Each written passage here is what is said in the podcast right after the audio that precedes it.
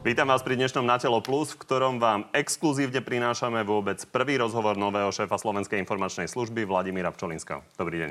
Pekný deň prajem. Pán Pčolinský, viete, čo bola taká najčastejšia obava, ktorá sa objavovala v divackých otázkach? No to neviem. Že nič nepoviete.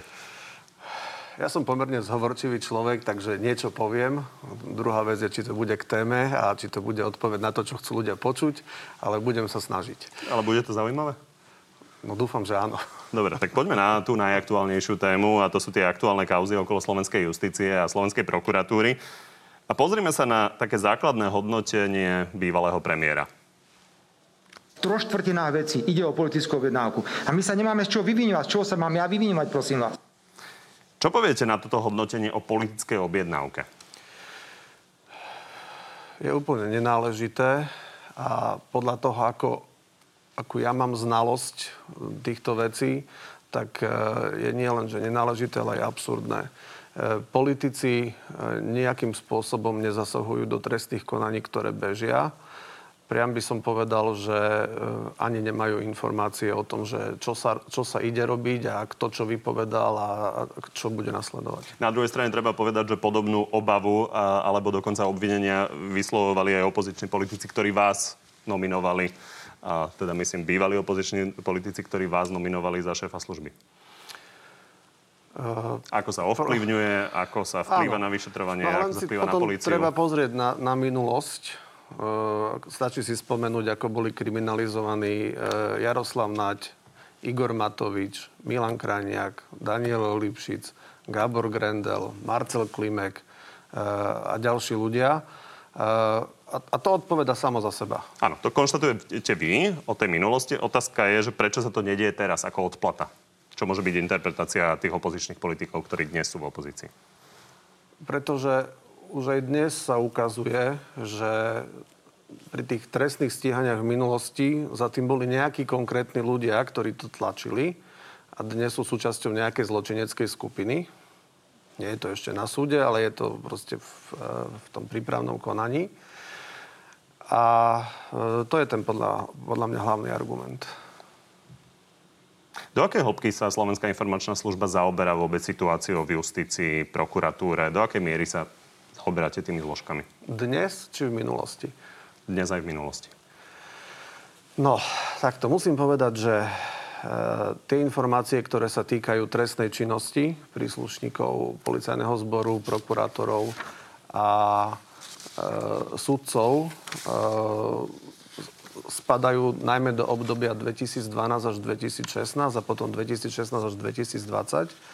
A musím povedať, Ja môžem že... prečítam jednu odpoveď, ano. E, respektíve jednu vetu zo správy Slovenskej informačnej služby za rok 2019, čiže za minulý rok, kde konkrétne píšete, že SIS informovalo o podozrení z korupcie prokurátora, ktorý mal úzke väzby na podnikateľa prepojeného na zločinecké skupiny a obvineného z viacerých závažných trestných činov. No, to bol kto? To je presne to, čo chcem povedať, že oligarchovia si sprivatizovali bezpečnostné zložky a takto to potom vyzeralo. To, na čo narážate, e, to je o Marianovi Kočnerovi. Akom? Hovorí sa tam o prokurátorovi. E, a Dobroslav Trnka. To je Kočner, Trnka a to, čo spolu prevádzkovali, to bola taká sumárna správa e, v priebehu asi posledných desiatich rokov. A to boli informácie nejaké nové, alebo to bol nejaký taký prehľad tlače, ktorý ste urobili pre politikov? Že čo sa všetko po, popísalo a povedalo? Prehľad tlače robia pre mňa a politikom dávame spravodajské informácie, ktoré získame vlastnou činnosťou, alebo niekedy sa doplňajú z otvorených zdrojov. Čiže pán Trnka a Kočner, o čo tam išlo? Niečo nové? Bol to prehľad viacerých kauz. E, nemôžem hovoriť veľmi konkrétne, o, o ktoré kauzy išlo, ale boli tam aj také veci, že montovanie mikro, e, kamery do nejakej kúpeľne riešenie otázky, že keby náhodou pri údajnej sebaobrane niekto zomrel, že ako by to vnímali súdy a podobné veci. Hej. Čiže to sú veci, ktoré asi neboli, neboli vonku. A Čiže potom Marian tam Košer také... s Dobroslavom Trnko sa bavili o ďalšej inej kamere u niekoho? Nie, Kočner sa s niekým iným bavil a konzultoval to okrem iného s Trnkom.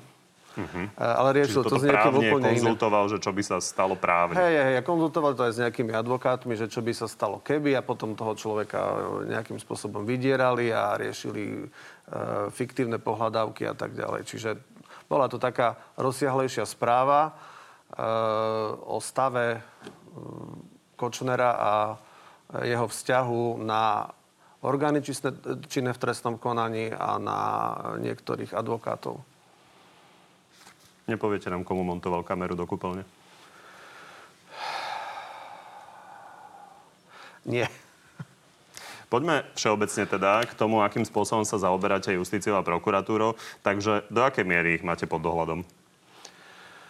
No, musím povedať, že ja som si dnes pozrel uh, všetky informácie, ktoré Slovenská informačná služba v posledných rokoch oddistribuovala e, zákonným príjemcom a týkali sa trestnej činnosti policajtov, prokurátorov a sudcov. Nebolo toho úplne málo, aby ľudia neboli zmetení zo zákonných príjemcov. Ja tu mám prehľad toho, ano. komu vlastne poskytujete všetkému informácie. Je to v tej vašej verejnej správe. Napríklad e, prezident dostal minulý rok 64 e, správ, predseda NRSR 62 správ a tak ďalej a tak ďalej. Áno. No to sú zákonní príjemcovia, ale jedným z najdôležitejších príjemcov je, je potom ministerstvo vnútra a konkrétne prezident policajného zboru, ktorý potom tie veci ďalej nejakým spôsobom e, má riešiť. Takže e, my dnes e, pomerne do hĺbky zachádzame, máme v merku nejakých 20 sudcov v tejto chvíli a je dosť možné, že budeme mať oveľa viac, e, ako náhle bude legislatívne upravený previerkový proces u sudcov e, a budeme tam hrať v tomto nejakú rolu, tak sa tým sudcami budeme musieť zaoberať výrazne viacej a výrazne e, viac do hĺbky. Čiže dnes sa zaoberáte 20 sudcami?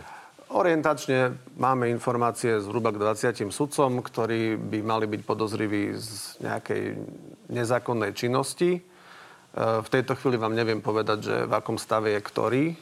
A či náhodou, dokonca myslím si, že niektorí už aj boli teraz realizovaní v rámci akcií, ktoré robila Národná kriminálna agentúra spolu s Úradom špeciálnej prokuratúry. Ale sú tam aj ďalší. Ale sú tam aj ďalší, jasné. Takže e, toto robíme. A aby sme tomu rozumeli, čiže keď Slovenská informačná služba niečo zistí, zistí nejaké nekalé a najmä protizákonné e, konanie, tak to posúva ministerstvo vnútra a policii. Áno. A, a ministerke spravodlivosti alebo ministrovi spravodlivosti podľa, podľa toho, koho sa to týka. Ešte si pripomeňme, ako tú celú skupinu, ktorá sa dnes rieši v rámci akcie Očistec, e, pomenúva Robert Kaliňák a čo si myslí o tom, ako to hodnotia súdy. Chápete, aká nálada vám, proste tá nálada je taká, že urobíte nejaké rozhodnutie proti mediálnej alebo politickej objednávke, tak ste zlinčovaní. Dneska rozhodujú sudcovia pod tlakom, pod tou práve politickou objednávkou a že nemajú odvahu povedať, že tá väzba je naozaj nezákonná. Hovoril napríklad o väzbe bývalého policajného prezidenta Gašpara, ale teda aj ďalších, ktorí boli v rámci tej akcie očistec väzobne stíhaní. Uh-huh hovoril strašne rýchlo, ako som prekvapený. V zásade ten message je veľmi podobný, ako hovoril Robert Fico, že ide o politickú objednávku a najmä, že ide o politickú objednávku v tom zmysle, že niektoré tie korupčné skutky, ktoré vymenúva očistec, uh-huh. sa mohli diať, ale nediali sa takým spôsobom, že, tým, že by tam bola nejaká organizovaná skupina v zmysle Norbert Bodor, uh, Tibor Gašpar a potom ďalší policajti znaky, respektíve Dušan Kovačik, ktorí nejakým spôsobom plnili tie príkazy. No, uh, ja som narážal na to, že hovorí rýchlo, že je nejaký nervózny. Uh, nie to, že by som nepočul, čo povedal. Tak sa ospravedlňujem. Uh, v pohode. Uh, pokus o vtip. Uh, v skutočnosti až na hlavnom pojednávaní sa ukáže, ako to je. Lebo aj v kauze vraždy Jana Kuciaka a Martiny Kušnírovej sa ukázalo, že sudcovia kašľú na mediálny tlak a proste rozhodnú tak, ako im to nejako vyšlo. Hej, a tam mediálny tlak bol jasný. A rozhodli napriek tomu inak, ako išiel mediálny tlak. To znamená, že myslím si, že toto neplatí, čo hovoril Robert Kaliňák. Z vášho pohľadu existovala takáto organizovaná skupina? Lebo Robert Kaliňák hovorí, že čiastkové skutky sa mohli stať, ale neboli takto organizované.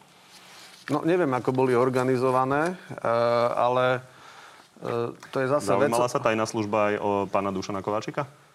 Eh, pokiaľ ja viem, tak nie.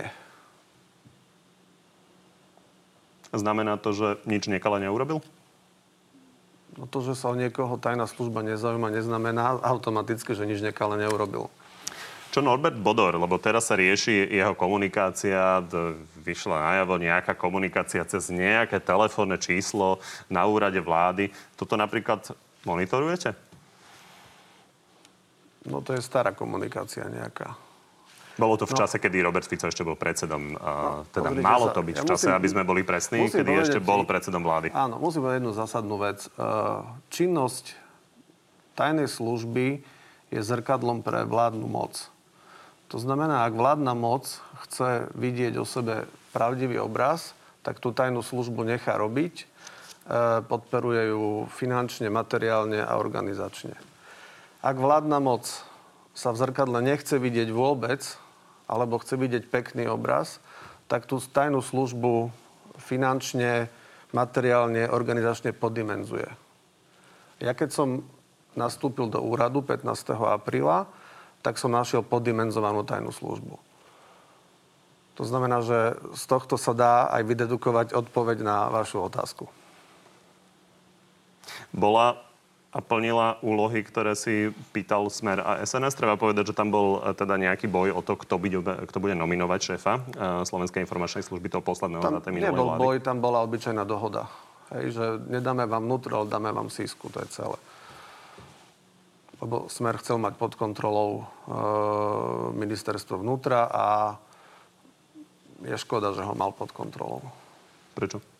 No lebo tak to dopadlo potom, ako dopadlo, že dneska sa riešia zločinecké skupiny, ktoré pozostávajú z vrcholných predstaviteľov ministerstva vnútra.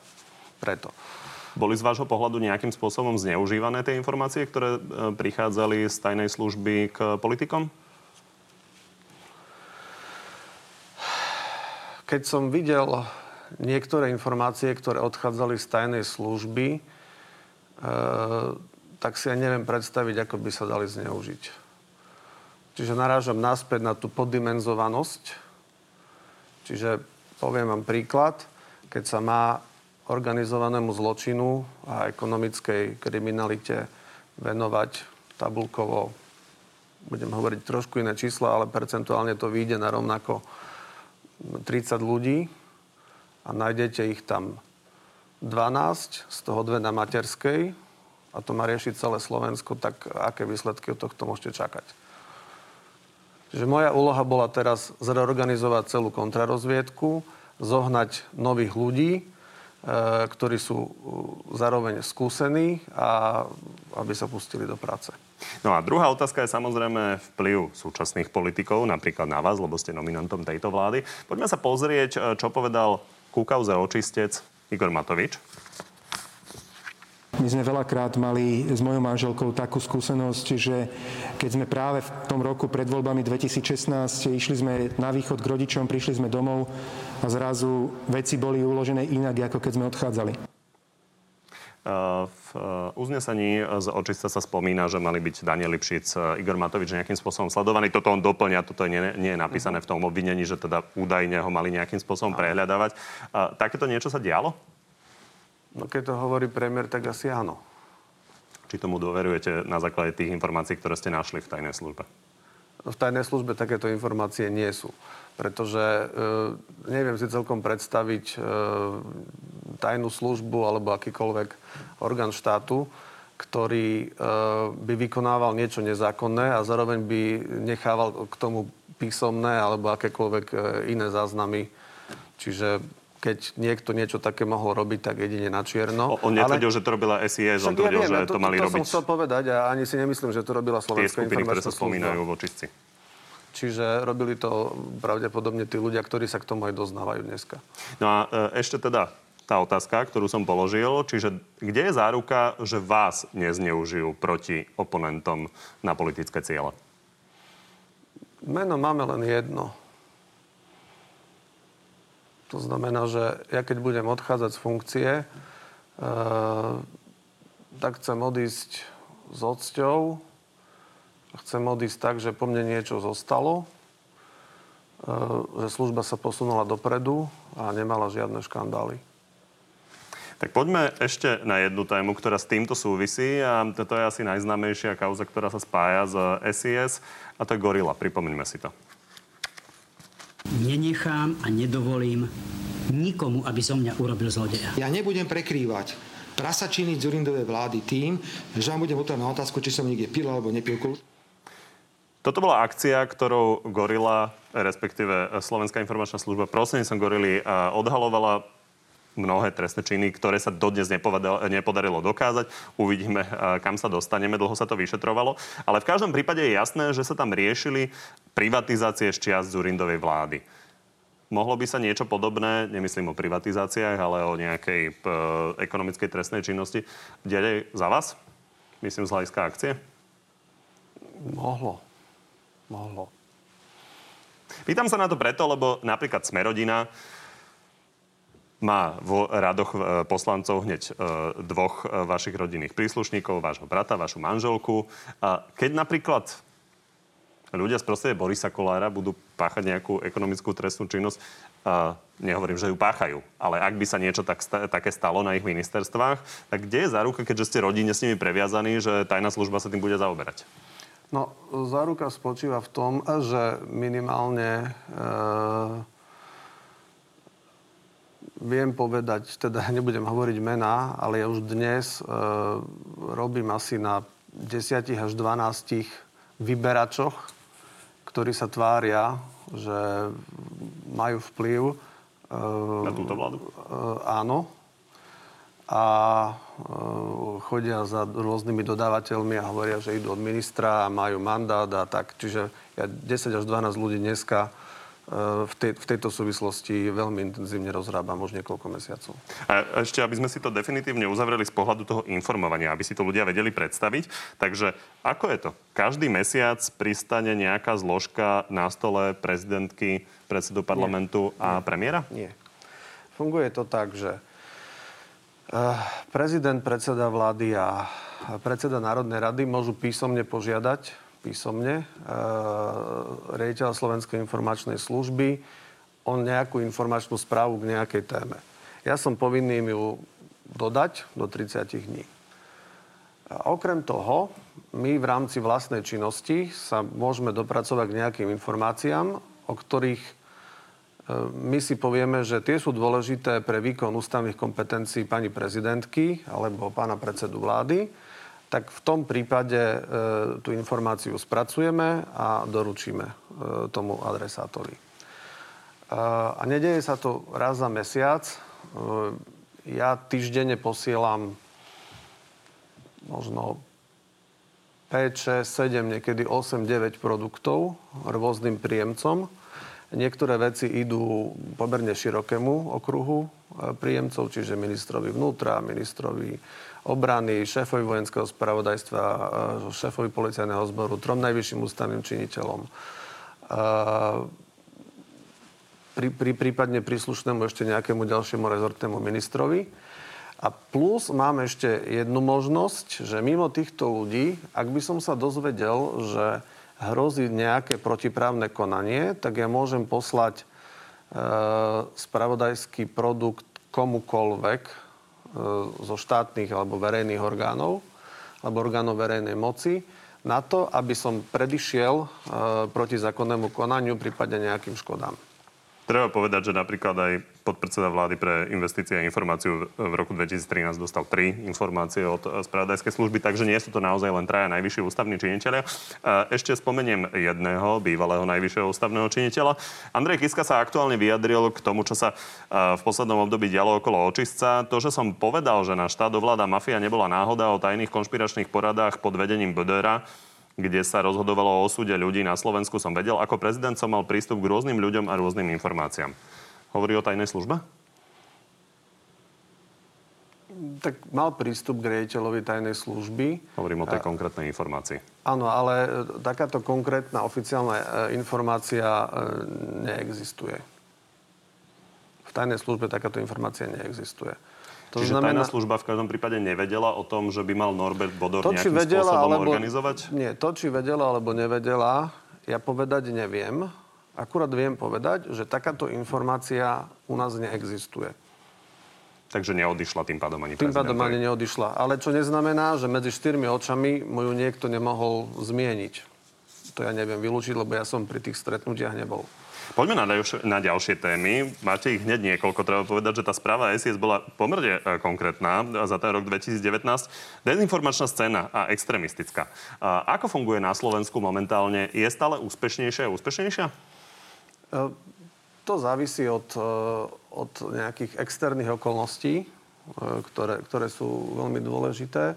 Dnes je takým kľúčovým hnacím motorom tej extremistickej scény, najmä pravicovej epidémia COVID-19 a tam pri tomto nám veľmi významne ožili pravicoví extrémisti, ktorí jednak podceňujú závažnosť ochorenia a jeho vplyv na zdravie životy a životy ľudí a zároveň aj, aj, aj jeho negatívny vplyv na stav zdravotníctva. Ja by som im doprial, aby sa išli pozrieť napríklad do Vranova nad Toplov, odkiaľ ja pochádzam, kde je 50 zdravotných sestier v nemocnici e, postihnutých koronou a ne, neviem koľko lekárov. A je tam niekoľko stoviek dôchodcov v domovoch sociálnej starostlivosti, ktorí majú e, COVID a v zásade ich o chvíľu nebude mať kto liečiť. Toto je ale taký všeobecný, toho, povedal by som politický pohľad, ktorý no, vidíme aj pohľad, na verejnosti, že je diskutovaný. Áno, ale oni ožili a namiesto toho, aby robili niečo na pomoc ľuďom, lebo to je úloha politikov, tak oni namiesto toho E, miešajú bromhexin s vodkou a usilujú sa o získanie Nobelovej ceny za medicínu, hej? Že ponúkajú to ako zázračný no, liek. Poďme ale od týchto politických komentárov e, k tomu, čo e, rieši tajná služba. Sú napríklad takéto informácie financované zo zahraničia? Niekedy áno. Skoro vždy je to z Ruska. A o akých peniazoch sa bavíme za rok, ktoré idú do tohto? Tam nemusí byť veľa peňazí, to môže byť e, radovo v desiatkách tisíc a týka sa to skôr e, nejakých súkromných osôb, kam tie peniaze môžu prichádzať. Čiže médiá to nie sú? Modus operandi ruských spravodajských služieb a e, aj Ruskej federácie v rámci hybridných vojen je získať mediálny vplyv. Oni ho získavajú aj v, povedzme, serióznych médiách. Paradoxne Rusom sa na Slovensku darí iba v printoch. A potom v tých kadejakých alternatívnych, keď to slušne nazvem. E, a tam, ako idú peniaze, tam môžu aj v hotovosti dostať peniaze a platiť to cez kreditku, potom e, sponzorované príspevky a, a plus mať peniaze na prevádzku. A keď hovoríte o vplyve v médiách, to si, to si máme ako predstaviť? Predstav... Keď sa nebavíme o tých peniazoch, ale vplyve asi médiá, na nejakých konkrétnych vplyv, novinárov? Vplyv, áno, áno. Uh, ruskí diplomati, ktorí tu pôsobia pod krytím, sa stretnú s novinárom, rozprávajú sa o témach normálnych, uh, nadviažú vzťah, nejaký pri vodke, pri ďalších veciach. Uh, tí Rusi sú pomerne presvedčiví argumentačne a e, potom ten novinár v médiu, v ktorom je, e, prináša nekritický pohľad na to, e, čo sa deje v Rusku. A zároveň tou hlavnou úlohou je spochybniť vzťahy medzi Slovenskou republikou a ostatnými členskými štátmi EÚ alebo NATO. A toto reálne monitorujete? Áno. Čiže viete o konkrétnych novinároch, ktorí sa stretávajú Áno. s ruskými diplomatmi. Áno. Čo poviete naopak uh, za čitateľom, lebo napríklad tých je podľa mňa asi tretina, tak to vyplýva z prieskumov, ktorí majú pozitívny vzťah k Rusku a hovoria si, že oni si chcú niečo pozitívne prečítať o Rusku a že na takých portáloch sa o tom píše. Nič, nech si čítajú. Keď sa im to páči, keď tomu veria, nech si čítajú. Z hľadiska toho, že tvrdíte, že sú to dezinformujúce informácie a že sú nebezpečné. Však nemusia byť všetky, lebo dezinformácia je vždy založená na tom, že čas je pravdivá, čas je polopravdivá a čas je celá vymyslená. Čiže a ten človek nedokáže e, rozlišiť, že čo z toho je e, akej kvality alebo akú má pravdivostnú hodnotu. Okrem e, médií zaujímajú ruských e, členov tajných služieb aj nejaké iné oblasti na Slovensku? No, zaujíma ich veľa oblastí. Ich primárne zaujímajú kontakty. E, kontakty na predstaviteľov štátnej správy, e, na ústavných činiteľov. V tomto sú obzvlášť zraniteľnou skupinou poslanci Národnej rady, pretože tí majú častokrát potrebu sa stretnúť s každým diplomatom, ktorý sa im ozve. Ďalej ich zaujímajú predstavitelia akademickej obce a študenti, pretože tam môžu získavať nové kontakty. a vplyv na, na mladých ľudí. Dôležitou témou sú pre nich utajované skutočnosti, ktoré súvisia s obrany schopnosťou Slovenskej republiky, zahraničnou politikou, vnútorná štruktúra našich bezpečnostných zložiek, informácie zo spravodajských služieb, jadrová energia, keďže ešte stále staviame jadrovú elektráreň Mochovce, E, ďalším predmetom záujmu e, sú práva duševného vlastníctva, vyspelé technológie, know-how, energetická bezpečnosť, kritická infraštruktúra, jej stav a, a ochrana. Čiže majú veľké záujmy. Opäť, keď to poviem z toho skeptického pohľadu ľudí, ktorí teda majú radi aj súčasnú politiku Ruskej federácie a tí si povedia, prečo by malo Rusko zaujímať nejaké 5,5 miliónové Slovensko? pretože e, Stredná Európa bola roky dominantným alebo teritorium pod dominanciou Sovietskeho zväzu. A zároveň Stredná Európa, tak ako ju dneska vidíme, keď si pozrieme, čo sa deje u susedov, e, nie je práve najsilnejším prvkom e, Európskej únie ani Severoatlantickej aliancie. E, a vždy reťaz e, sa posud- pevnosť reťaze sa posudzuje podľa najslab- najslabších ohniviek. To znamená, že preto Rusi venujú takúto pozornosť v Strednej Európe. Sme Nie najslabšie ohnívko v Strednej Európe? Ako? Sme najslabšie ohnívko v Strednej Európe? No minimálne po tom, ako sme vyhostili troch ruských kvázi diplomatov a vláda sa veľmi jasne zadeklarovala, aj sa tak správa, Eh, že je jasné, že patrí, patríme do EÚ a do NATO, že kde je náš geopolitický priestor, tak eh, nie sme ani náhodou najslabším spojivkom. V tej správe píšete aj špeciálne o čínskych agentoch. Čo zaujíma Číňanov? To isté, čo Rusov? Nie. Číňanov zaujíma, zaujímajú technológie, presadzovanie vlastných firiem. Bavíme sa najmä o spoločnosti Huawei. To nemusí, nemusíme tajiť a rozprávať, že teda nie plus druhá spoločnosť je ZTE. Uh, oni majú veľký záujem eh, participovať na budovaní 5G uh, eh, na Slovensku. Potom ich zaujíma... Opäť skeptický pohľad niekoho, kto toto po, počúva, uh-huh. je, prečo by sme si nemali vybrať to najlacnejšie, ten, kto nám prinesie tú najlepšiu technológiu, najrychlejšie a za najlepšiu sumu, zoberme ju. Lebo sa vám raz môže stať, že keď sa niekto v niekoľko tisíc kilometrov vzdialenej krajine rozhodne, tak vám tú technológiu na diálku vypne. A ste bez infraštruktúry. To si máme ako predstaviť? Že by sme prestali telefonovať na základe toho, že nám niekto vypne 5G sieť? To sa uh-huh. dá fyzicky? No, samozrejme. Ako je to možné? No, technicky je to možné. Európska únia diskutuje veľa o tom, že akú časť tej infraštruktúry e, nechať no. v rukách, respektíve nechať na voľné rozhodnutie a akú časť ono sa to dá robiť, nie. Ono sa to dá robiť aj tak, že dajú sa používať teoreticky aj zariadenia takéto, ale pred nimi aj za nimi musí byť potom šifrátor certifikovaný. Čo zároveň ale predráži celú tú záležitosť. Ešte niečo zaujíma potom, Číňanov? Číňanov zaujímajú, e, zaujíma biznis, duševné vlastníctvo a zaujímajú ich naši poslanci. Prečo? E, lebo im zadarmo ponúknú cestu do Číny, aby sa išli pozrieť. E, sú špecialisti aj na to, že sa snažia ponúkať prostitútky. To sa aktuálne deje? Áno. Čiže slovenským poslancom ponúkajú prostitútky na ceste do Číny. Nie na ceste do Číny, tu na Slovensku. Tu na Slovensku. Na Slovensku. Uh-huh, Slovenky, ktorým zaplatia, dohodnú. A... Čiže takéto veci sa dejú. A je to dosť, dosť trápne potom. A, a Číňania sú potom ešte hakliví na jednu vec. Čo robíte s, takýto, s takýmito informáciami?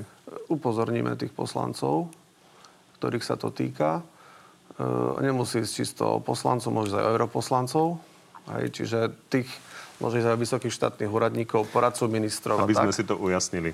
Čiže vy ste súčasných politikov už za vášho funkčného obdobia upozorňovali na to, na niektorých, že je tam záujem nejakým hrozba, spôsobom áno. ovplyvniť a zbierať, teda áno. predpokladám, uh, údaje, ktoré mi môžu tlačiť potom na nich, keď chcú niečo zistiť? Nie, tam je skôr, e, to nie, tam ani nejde o, o pokus o vydieranie, takýchto prípadoch, ale ide skôr o pokus e, nadviazať nejaký bližší vzťah Hej, keď už sme toto spolu robili, tak môžeme spolu robiť aj biznis, alebo môžeš mi povedať takúto informáciu. Čiže nie je tam priamo nejaký pokus, že by ich mali vydierať, ale skôr je, je tá, tá druhá, druhá časť. A týka sa to koaličných a opozičných poslancov? Zatiaľ sa mi javí, že k ruským a čínskym spravodajským službám majú bližšie opoziční poslanci. Pýtam sa, či to týka aj koaličných.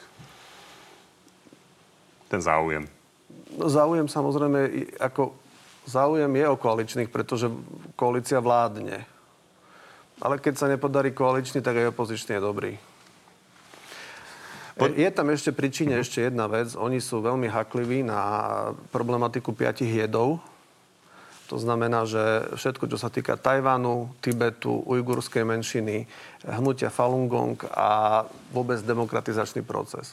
Čiže ako náhle sa k tomuto nie, niečo sa tu udeje, alebo niekto sa k tomu ozve, tak v tom momente diplomati e, z čínskej ambasady štartujú na ministerstvu zahraničných vecí a mm, rôzne noty dávajú a majú pocit, že teda tuto to funguje, že, že, že to funguje ako, ako u nich ale zároveň, e, čo je, čo je pomerne nebezpečné, Číňania využívajú e, svoju diasporu, ktorá tu je na Slovensku. To znamená, že ľudí, ktorí majú čínsky pôvod, ale už sú tu 30 rokov a sú štátnymi občanmi a oni poskytujú technický a logistický support pre aktivity čínskych spravodajských služieb na Slovensku. A to je nebezpečné. S tým sa dá niečo robiť? No, tam, e, s tým sa, lebo viete, diplomata vyhostíte. A slovenského občana môžete tak maximálne odstíhať za vyzvedactvo, ale tam potrebujete trestnoprávne preukazovať. A, a to je pomerne zložitá záležitosť. Dokončíme teraz, keď sa bavíme o tých špionských záležitostiach. Opäť skeptickí ľudia, ktorí majú radi Rúsku federáciu, prípadne Čínu, tak si povedia, čo Američania. Tí majú tiež svoje záujmy do akej miery nám môžete povedať niečo o tom, ako monitorujete napríklad americké spravodajské služby, ktoré majú byť partnerské? No, americké spravodajské služby sú partnerské. To znamená, že s nami zdieľajú informácie, ktoré sú pre nás dôležité. A keby, sme, keby ich s nami nezdielali, tak by sme to mali výrazne ťažšie, ako to máme dnes. Zároveň e, spolu s partnerskými službami, ale nielen s americkými, ale aj s ďalšími, e, pracujeme na spoločných operáciách, vymieňame si informácie aj napríklad o pôsobení ruských a čínskych špionov. Máte akúkoľvek negatívnu skúsenosť s tým, že by nás e, monitorovali teda bez toho, že by ste o tom vedeli americké spravodajské služby alebo nejaké západné? Mám skúsenosť, že tu bez nášho vedomia nejaké operácie nejaká západná služba vykonávala, ale potom sme si to vysvetlili. Dobre, keďže, sme im, keďže sme im na, tom, na to prišli. Viac nám nepoviete. No nie je treba. Keď sme pri uh, Spojených štátoch, tak uh, napríklad aj cez Wall Street Journal sme sa uh, stali známymi tým, že sa u nás dajú kúpiť zbranie pre teroristov. Písalo sa konkrétne o tom, že sa uh, teroristi teda dokázali zásobiť zbraniami kvôli tomu parížskému útoku. Uh, teraz aktuálne sa uh, stal ten útok vo Viedni. Tam sa zdá, že teda sa to nepodarilo nakúpiť to strelivo na tento útok. Ako je to s obchodom so zbraniami na Slovensku z hľadiska terorizmu? Poučili sme sa? Hlavný, myslím si, že áno, lebo ten, ten hlavný problém spočíval v tom, že dali sa u nás kúpiť e, zbranie, ktoré boli upravené tak, že strelba z nich nebola možná, ale pomerne rýchlou, rýchlým zásahom kvalitného zbrojára e, sa to naspäť dalo do stavu, alebo vedelo dať do stavu, keď tá strelba je možná. A tieto zbranie na to nebol, nebolo potrebné ani nakupné povolenie. Čiže inými išli... slovami, niekto si kúpil nejaký zberateľský kalašníkov a, niečo, hej, a po rýchlej úprave ho dokázal použiť áno. na zabíjanie ľudí. Áno, áno, áno. E, vyzerá to, že teda ten rakúsky prípad to nebol. Tá zbraň podľa všetkého pochádzala z bývalej Juhoslávie a munícia, myslím, z Číny. Takže nepodarilo sa ani na čiernom trhu nakúpiť tým teroristom u nás. Lebo nepodarilo sa im to v oficiálnej predajni, o tom sme informovali rakúske orgány, ale nepodarilo sa to ani na čiernom trhu podľa tých informácií, ktoré máte? No, myslím, že nie, pretože tú poslednú informáciu, čo som mal, tak bola, že tie náboje boli vyrobené v Číne. Čo samozrejme neznamená, že nemohli byť predané hoci kde, Eh, ale vyzerá to tak, že, že tu ani nič nekúpil a ešte aj eh, sme ho nabonzovali Rakúšanom. Z tohto pohľadu funguje to lepšie ako pred tými rokmi, kedy sa to podarilo? Uh, istotne áno, pretože uh, tí predajcovia zbraní a streliva uh, teraz iniciatívne kontaktujú pola, policiu a, a ak, nie, ak dôjde nejaký podozrivý človek, ktorý nemá papiere, nemá vek na to, je cudzinec, neviem čo, tak ho nahlásia. A policia potom túto informáciu pošle e, partnerskej policii alebo, do, alebo cestou Europolu, kde to majú v databáze a vedia potom s tým niečo robiť. Ešte jedna oblasť, ktorú spomínate a ktorá ma trochu prekvapila, že monitorujete aj sekty, ktoré sa pokúšajú nejakým spôsobom e, vplývať e, na deti, napríklad cez protidrogové školenia. Kto sú to? Sú to nejaké kresťanské sekty alebo aké?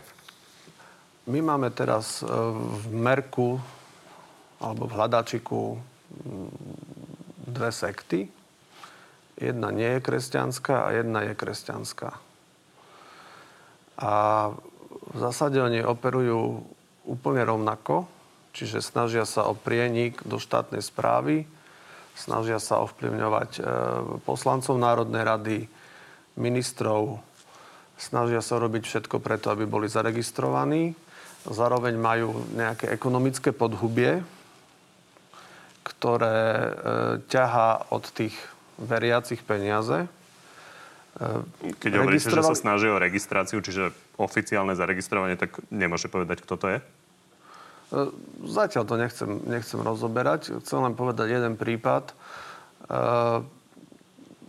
pán bol ťažko chorý, a lekárka, členka tejto sekty mu povedala, že mal by si sa prísť túto spolu s nami modliť a proste sa ti polepší. Čiže bolo síce fajn, ale zároveň povedala, že musí zaplatiť nejakú sumu, a teraz ja neviem, či to bolo 8 alebo 10 tisíc eur, hej. A v zásade takto isto fungujú scientológovia na, na podobnom pri, pri, princípe. Čiže fungovanie modus operandi je rovnaký, až na to, že ideológia je rôzna. Vy píšete aj o deťoch. Čo sa snažia ano. s deťmi? No tak deti sa najjednoduchšie indoktrinujú. To znamená, že robíte rôzne aktivity pre deti, športové, protidrogové, neviem aké, a tak si tie deti získate. Deje sa to aj na školách? Skôr sa to deje v mestách a v dedinách, ako na školách. Aby ľudia oni, vedeli, oni majú, čomu sa majú oni, vyhnúť. Hovoríte, že nemôžete dať kompletnú oni, informáciu, oni, ale na čo si majú ľudia dať pozor? Oni, oni majú nejaké miesta, kde sa stretávajú, nejaké modlitebne, alebo ako to nazvem, a tam e, robia ten program pre deti. V niektorých mestách sa dokonca stalo, že e, primátorka zakázala aktivitu, že nepovolila na nejakom verejnom mieste. Čiže tieto veci sa dejú. Ale hovorím, je to, je to ešte v štádiu nejakého rozpracovania. Takže viacej. A, a plus ešte jedna vec, využívajú známe osobnosti, e, ktoré využívajú na sociálnych sieťach a ktorí sa nejakým spôsobom k ním hlásia a skrz to sa snažia pritiahnuť e, mladých ľudí. Takže hovoríte, že v dohľadnej dobe sa dozvieme. Myslím, že áno. To bude téma. Tak vám ďakujem, že ste prišli do Markizy. Ďakujem aj ja. No a to je pre dnes všetko. Nezabudnite na TV novinách nájsť aj odpovede na vaše vlastné divácké otázky. Dovidenia.